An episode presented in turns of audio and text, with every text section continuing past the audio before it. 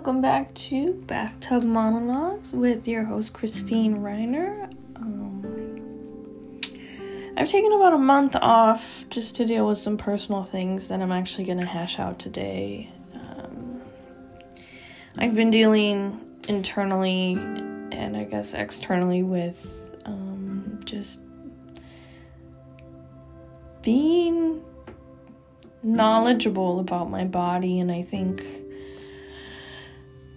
I think it's hard to understand changes until um, somebody else validates them. So I'm just gonna kick off right into it. I um I had a miscarriage about a month ago and I went into the doctor yesterday uh, just to get a checkup, and they sent me to the ER after a bunch of tests.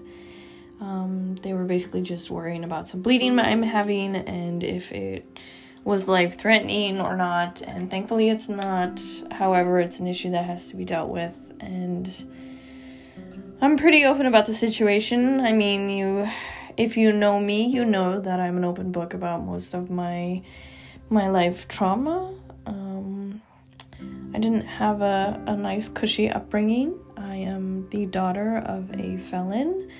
Um, my dad was in prison for 15 years of my life, and my mom had her own mental health struggles. So, my childhood was very full of neglect and abuse. And I'm a person who, um, you know, like the movie Encanto, uh, I'm Luisa. and the surface pressure song, you know, just drip, drip, dripped, gonna pop. Whoa, don't sue me for copyright. But um, that's literally how I've been feeling. Just about being in my body lately. I feel like I have no control over what works and what doesn't. And I think it's just really hard to sit with that personally. And for me, I'm not one to reach out. And I am trying to grow and trying to be a better person about that. So I've actually.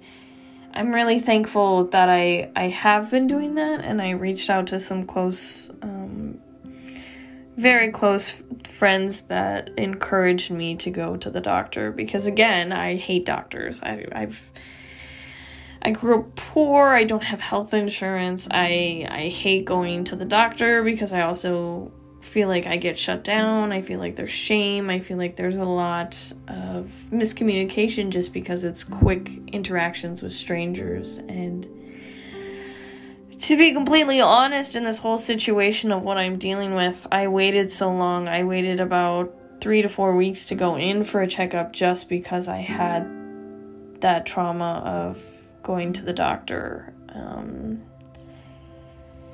and dealing with all that uh, because it's personal and it's it's so painful to build up the potential life with your partner and create your family, and then it's just ripped away from you.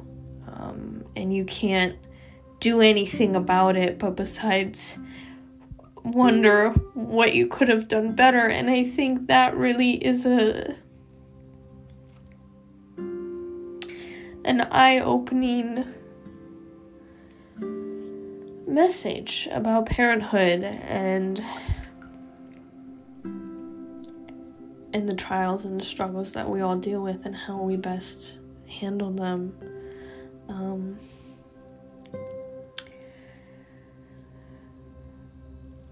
I know so many women and uh, women who struggle with this and infertility and trauma, and I just I just want them to know that it's not your fault. It's okay. You are an amazing, incredible human, and things will come to you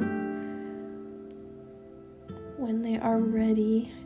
And sometimes being human means not understanding that.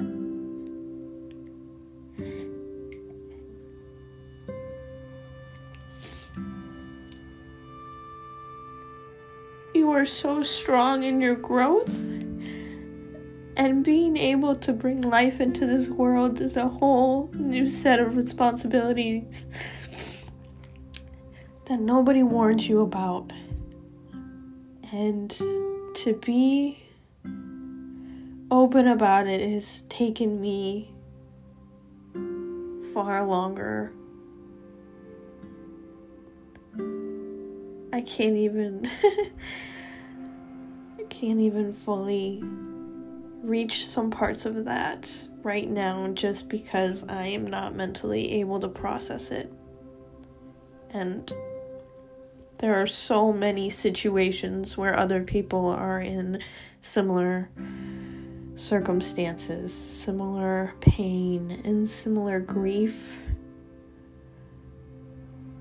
This is really hard to go through, um, and luckily, I am not going through it alone. I have a strong, supportive partner with me, but I don't think I can't even. I just wish I could help all those people who don't have that. All those people who are currently displaced in the world. And it just.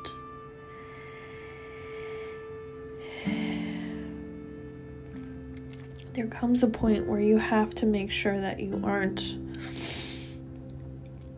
getting stuck in your empathy and your existential dread, and I've been struggling with that for a while of just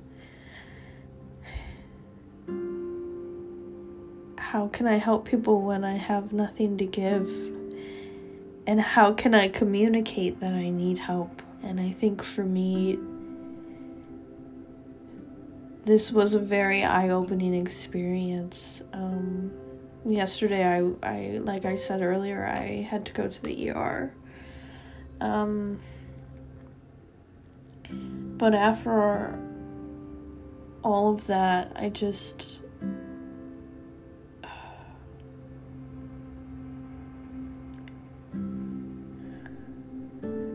I cannot believe the issues we have to face alone and in silence and I am not a person to do that. So I share what is going on in my life so that the people around me, the people that love me and support me,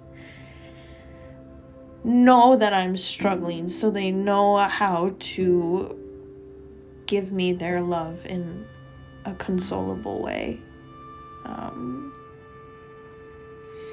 and I'm so thankful to be surrounded by so many strong, caring, loving individuals who have reached out, who have messaged, who have just offered to help in any way. And I think it's, I think it's really beautiful.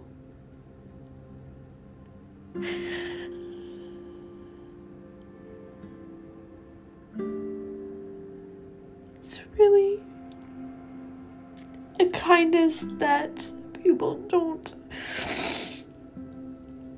give enough credit to because being raised in a, a neglectful home i i did not know love like that existed. And how crummy of a situation to find out when you're on your on your knees in the lowest the lowest part of your self esteem, but that's what love is. It's people surrounding you when you need help and not holding it against you and not judging you. And so I'm very sad and heartbroken about my current struggles, but I can't tell you that I feel so full of love. Just wanted to thank everybody who's reached out, message, called, worried. I'm sorry. I just. Life is very hard. And if if your circle makes it harder on you, then it's time to get a new circle. And I'm so glad I did. I'm so glad I have curated the love and friendships around me that I have because they're priceless.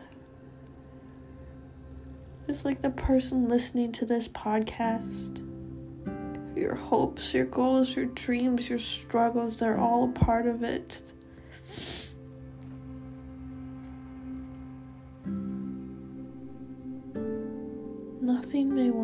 Like we planned, but that doesn't mean it's not working out. And I hope one day that next chapter happens for me, but